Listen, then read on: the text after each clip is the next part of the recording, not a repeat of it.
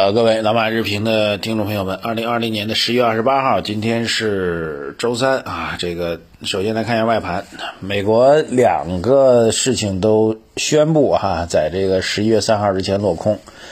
十一月三号之所以重要呢，因为十一月三号呢就是这个美国总统大选的日子哈。这个我们 这两天可以请大家留留言，我们来看一下比例啊。我们这个。各位觉得谁会当选？留言给我们啊，特朗普还是拜登啊？但是从消息面上来讲呢，特朗普之前力推的在大选前要做的两个突破呢，今天都是算是比较正式的官宣吧，都算是宣告这个破产了。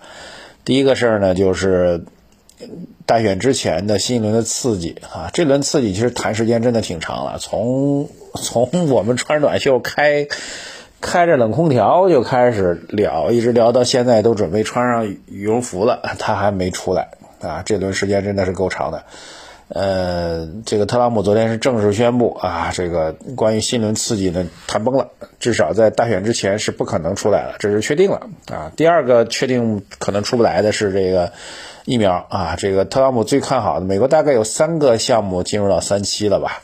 那么最看好的就是辉瑞的这个疫苗测试。那么疫苗测试其实最后就一个结果，就是看三期临床的最终的一个结果。三期临床如果结果出来之后证明这个疫苗有统计学上的显著意义啊，那么就可以获批啊，就可以获得紧急获批，就可以大面积使用了。就是等这个三期数据。那三期数据因为料量很多啊，这个。美国这边我们不知道，但中国这边，因为我跟这个医疗界别的人聊过啊，现在中国这边做的也有几上万人的数据了。那数据全部，而且中国的数据呢更讨厌，要从全球各地拿回来啊。目前主要在中东和拉美在做。那美国呢，因为本土的这患者很多啊，应该还是比较方便做的，但不知道为什么也拖这么长时间。啊，结论就是十一月三号之前啊，三期数据临床数据出不来，临床数据出不来，你自然就嗯不可能获批的。你首先得数据出来证明有效。呃，这个监管部门审核之后啊，才能够确定能够使用。所以特朗普这个这个选战的最后两张牌啊，一个就是刺激方案，一个就是疫苗。目前来看，基本上在十月三号之前都黄了啊。所以这事儿呢，给美国股市也当然造成负面影响。我们一直说这事儿嘛，对吧？呃，美国就是看这个刺激政策。那所以昨天美国股市基本上都是下跌的啊，几个指数吧，这个。道指跌百分之零点八，纳指跌百分之零点六四，标普呢是跌了百分之零点三，呃，但是科技板块是总体上涨的，苹果是涨了一点三五，亚马逊涨了二点四七啊，这个 Facebook 涨百分之二点二三，微软涨百分之点五，特斯拉涨百分之一点零五啊，这个整个科技板块是逆势走强的。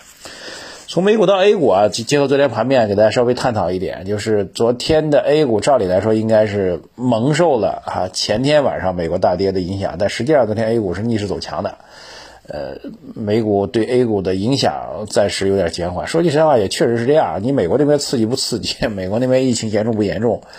呃，美国这边疫苗进展如何？美国就算疫苗出来，短期也不会给中国用吧？首先，呢，美国人自己用，就像中国疫苗出来之后，短期也会先给中国人用，对吧？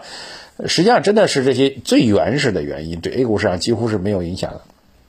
那所以 A 股呢才能够扛住美国的连锁的下跌，也也挺好，我们点要点个赞啊。虽然整个盘面还是比较弱的，个股表现也是比较弱的哈，几乎没有强势品种啊。当然，强势的资金都在可转债。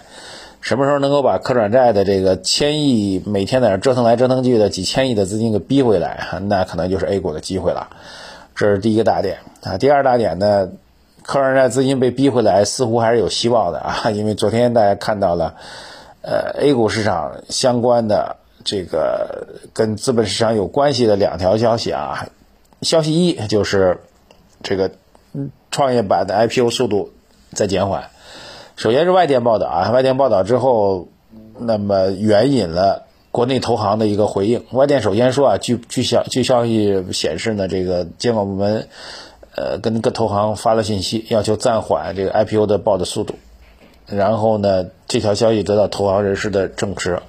这个事情比较有意思，因为以前呢，大家知道这就是注册制带来的一个变化。因为以前的发行的整个节奏呢，都在都在证监证监会那边，你文件报进去，证监会压着不给你办，很正常，它就无限期的拖着啊，这个拖的长时间都很很多，很正常。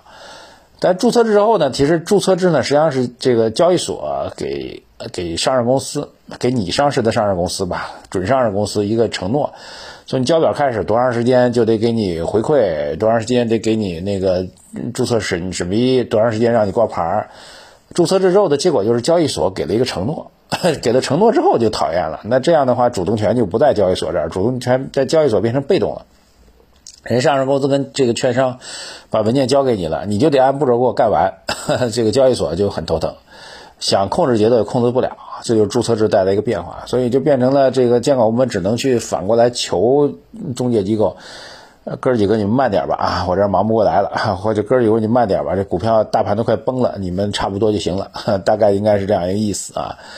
所以这个海外机构的这个报道是有道理的啊，否则就是否否则就不是说监管我们需要跟这个投行去打打招呼了，就监管我们直接就把节奏慢下来就行了。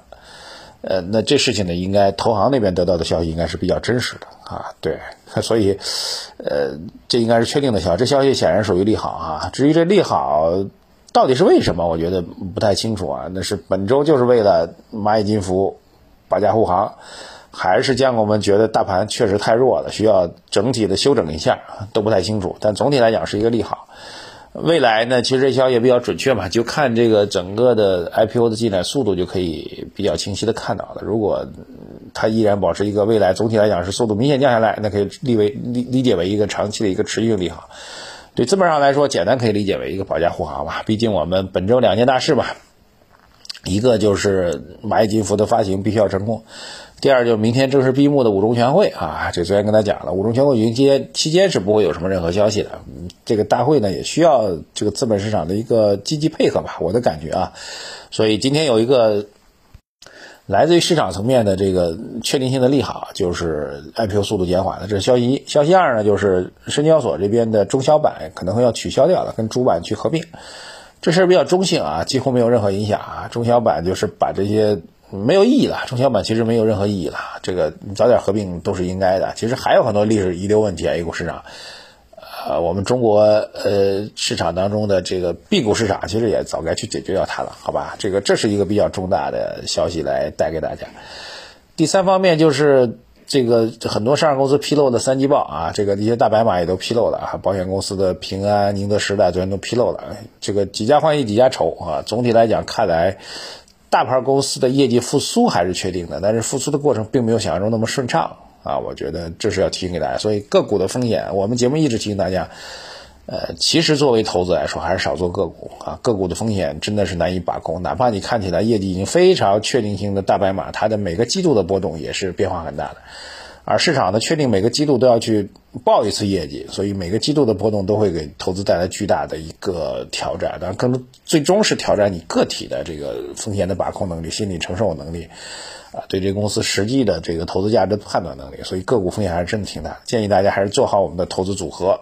啊，这个获取方式，微信公众号“财经马后炮”对话框输入二零二零八八，就可以获取我们最终的一个投资组合的建议了。谢谢大家多多支持啊！那么大家从今天开始啊，这个一直到下周一吧，下周一、下周二，我们您您觉得美国谁会最终当选总统？可以留言给我们，当然最好能够写一些理由，好吧？但是理由大家尽量写的中性客观一点，不要太再带太多的情绪。